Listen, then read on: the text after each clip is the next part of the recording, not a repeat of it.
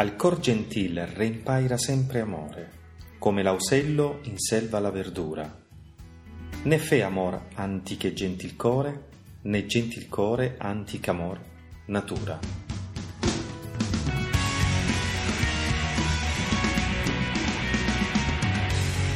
Un saluto a tutti, oggi parleremo delle importanti novità che vengono introdotte nella poesia italiana nel corso del XIII secolo da parte del bolognese Guido Guinizelli. Molti studiosi lo considerano il precursore di quel movimento letterario che va sotto il nome di Stil Novo. Altri invece pensano che Guinizelli abbia soltanto preparato la nascita di questo nuovo movimento letterario senza averne fatto parte a pieno titolo, per motivi geografici, visto che egli era di Bologna, e il movimento si afferma principalmente a Firenze, e per motivi anagrafici, visto che Guinizelli era molto più anziano degli altri poeti dello Stil Novo. C'è da dire però che le novità introdotte da Guinizelli sono talmente vicine allo spirito dello stil nuovo che non sbagliamo a considerarlo come il primo degli stil novisti.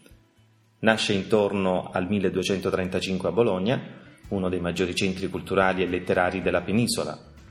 Di lui ci sono pervenuti in totale 5 canzoni e 15 sonetti, ma molti degli spunti presenti nei suoi componimenti saranno poi ripresi e sviluppati da Dante Alighieri nell'opera più eh, giovanile Vita Nuova.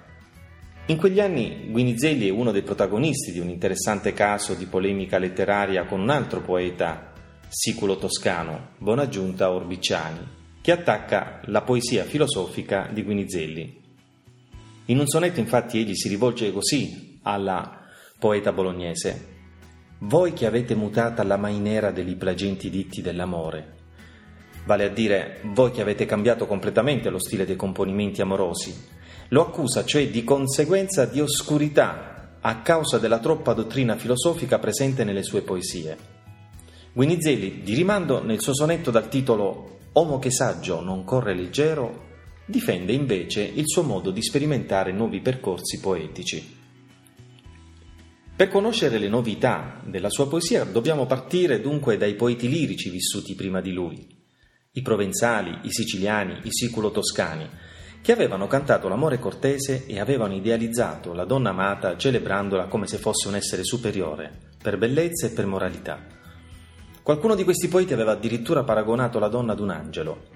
Per Guinizelli la donna non somiglia semplicemente ad un angelo, ma addirittura svolge il ruolo di mediatrice tra Dio e l'uomo, perché attraverso l'amore fa in modo che il poeta amante possa purificare il proprio animo e possa perfezionarsi moralmente avvicinandosi in questo modo a Dio. Questo pensiero si basa sulla filosofia medievale, secondo cui gli angeli svolgono il ruolo di intermediari tra la volontà di Dio e gli uomini e pertanto fanno muovere le sfere celesti, cioè i cieli del paradiso, che a loro volta influiscono su tutto quello che avviene nel mondo degli uomini. Per Guinizelli la donna può esercitare la propria benefica influenza soltanto quando incontra un cor gentile, cioè un animo nobile. Ma la nobiltà di cui parla il poeta non è una qualità che ereditiamo dalla nascita. Possedere cioè un cuore gentile, essere nobili dentro, non dipende dalla ricchezza del potere o dalla famiglia di appartenenza. È una naturale predisposizione dell'animo cioè una caratteristica tutta spirituale. Nella canzone Al cor gentile reimpaira sempre amore, il poeta sottolinea lo stretto legame tra l'amore e cor gentile e quindi soltanto chi ha un animo nobile può sperimentare il vero amore, cioè non l'amore passionale dei sensi, ma quello che purifica e perfeziona lo spirito. Il poeta afferma che la nobiltà di nascita non ha alcun valore. Colui che è superbo e pretende di possedere la virtù per diritto ereditario viene paragonato al fango, che anche se illuminato da un raggio di luce, un riferimento metaforico alla virtù, resta fango, cioè non cambia la propria natura. La vera nobiltà quindi consiste nella gentilezza, cioè nella nobiltà d'animo. La sua sede è il coraggio, cioè il cuore, e chi la possiede conserva sempre la virtù. Nella parte conclusiva della canzone l'attenzione da parte del poeta si sposta dalla terra al cielo. Dobbiamo fare riferimento in questo caso alla visione dell'universo elaborata nelle università medievali, che teorizzava l'esistenza di nove ordini di angeli o intelligenze angeliche, ognuno dei quali assecondava il volere di Dio e quindi di conseguenza muoveva un cielo. Nella quinta e penultima stanza della canzone il poeta afferma che come gli angeli ottengono la beatitudine di Dio obbedendo al suo volere, Così l'amante, dotato di cuore gentile, deve vivere obbedendo alla donna amata per raggiungere la propria perfezione. Nella parte finale della canzone, infine, il poeta mette in scena una sorta di dialogo con Dio, il quale lo accusa di avere trasferito su un vano amor, cioè su un inutile amore terreno, le lodi da indirizzare soltanto a Dio e alla Madonna. Ma in questo caso lo scrittore si scusa, si discolpa e con un filo di ironia sostiene che la donna aveva d'angel sembianza, sembrava cioè talmente irresistibile come se fosse un angelo del paradiso. In questi ultimi versi Guinizelli collega strettamente la poetica dell'amore cortese alla cultura cristiana medievale. Questo è un passaggio importante che non era stato spiegato dai poeti precedenti, cioè dai trovatori provenzali, dai poeti siciliani e siculo-toscani. Poco dopo sarà proprio Dante a potenziare al massimo questo paragone donna-angelo di Guinizelli, affermando il valore soprannaturale di Beatrice. Un'idea del genere, quella cioè della nobiltà d'animo, è in netto contrasto con la distinzione di classe che separa i signori e i contadini, quindi mette in discussione le gerarchie di potere e i valori del sistema feudale. Per Guinizelli tutti possono aspirare alla nobiltà d'animo, ma devono coltivare le loro migliori qualità spirituali. Queste si diffondono nell'ambiente cittadino, un mondo aperto alla partecipazione del nuovo ceto borghese ed influenzato dalla cultura universitaria. Le novità promosse dal poeta bolognese si diffondono ben presto a Firenze, alla fine del 200, Qui opera un gruppo di poeti legati tra loro da profonda amicizia, come Dante Alighieri, Guido Cavalcanti, Lapo Gianni, Dino Frescobaldi, Gianni Alfani e Cino da Pistoia. Questi poeti sono stilnovisti perché condividono la poetica del dolce stilnovo, definizione che viene proprio coniata da Dante Alighieri nel ventiquattresimo canto del Purgatorio.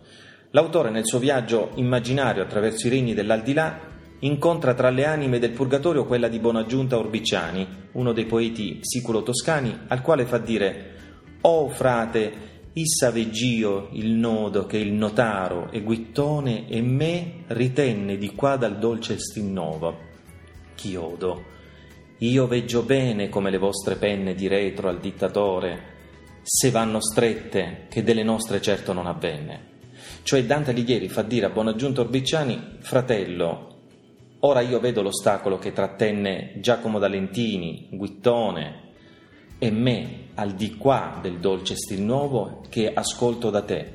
Comprendo bene come le vostre penne seguono più da vicino amore che detta, cosa che di certo non accade alle nostre penne. E quindi comprendiamo bene che dal dialogo tra i due emerga tutta questa differenza tra i poeti più anziani, siculo-toscani, e i poeti del dolce stil nuovo. Proprio l'anima di Bonaggiunta sottolinea quindi come i poeti dello stil nuovo siano più attenti a scrivere ciò che amore detta loro.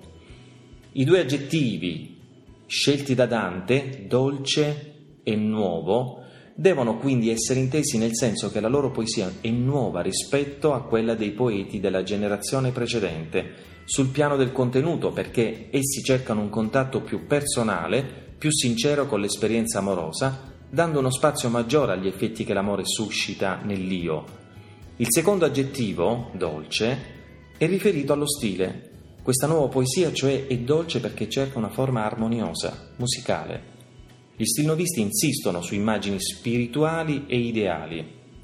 In definitiva, Guinizelli considera l'amore come una via di perfezionamento interiore e come una ulteriore, più approfondita forma di conoscenza. C'è però un'altra possibile interpretazione dell'amore ed è quella data da Guido Cavalcanti, il quale unisce la passione per la poesia con quella per la politica e si impegna attivamente nella vita di Firenze schierandosi con i Guelfi Bianchi, una fazione vicina alla ricca famiglia dei Cerchi. Di Cavalcanti ci sono giunti 52 testi, 36 sonetti, 11 ballate, 4 canzoni e un mottetto, una breve poesia di contenuto morale. Sul piano stilistico Cavalcanti si allontana dai poeti siculo-toscani e realizza un dialogo basato sulla dolcezza, sulla leggerezza, sulla musicalità della propria poesia. Dal punto di vista del contenuto, Guido Cavalcanti non accetta l'idea di un amore come mezzo per raggiungere Dio, ed è qui la differenza. Un amore cioè inteso come perfezionamento interiore, per, per, lui l'amore è passione dei sensi che non favorisce la piena conoscenza, anzi la ostacola generando così sofferenza del corpo e dello spirito. Rifiuta la concezione di un amore inteso come avvicinamento dell'anima a Dio, come invece era stata teorizzata da Guinizelli. Questa concezione dell'amore è lontana dalle riflessioni filosofiche del precursore dello stil nuovo, appunto Guinizelli e anche di Dante, e in parte dà credito alle accuse di ateismo rivolte a Cavalcanti da parte dei suoi contemporanei. Lo stesso Giovanni Boccaccio, ad esempio, dirà in seguito che per il popolo queste riflessioni di Guido Cavalcanti puntavano soltanto a dimostrare che Dio non esiste. C'è da dire però che proprio grazie a questa libertà intellettuale di Guido Cavalcanti che si aprono nuove strade alla lirica d'amore italiana. Egli infatti elabora una visione laica e tragica dell'amore, di cui vanta le sofferenze e gli effetti negativi. L'amore è un dramma intimo che percuote tutte le facoltà dell'animo umano. Non c'è più pace quindi per chi ama, ma c'è sempre una perenne inquietudine. L'io del poeta si mette a nudo senza paura di mostrare tutte le proprie contraddizioni. Quindi Tutta la poesia di Cavalcanti si svolge nel chiuso dell'io, incapace di raggiungere una sorta di pace interiore. Questa visione laica dell'amore è molto vicina alla sensibilità moderna se viene paragonata a quella di Guinizelli e di Dante. Nel sonetto Chi è questa che ven cognom la mira, ad esempio, il poeta raffigura l'apparizione della donna che cammina per strada in compagnia di amore in persona e Cavalcanti rinuncia a qualsiasi confronto con gli elementi naturali e con il mondo esterno per descrivere la donna come invece aveva fatto Guinizelli, concentrandosi sugli effetti psicologici dell'apparizione.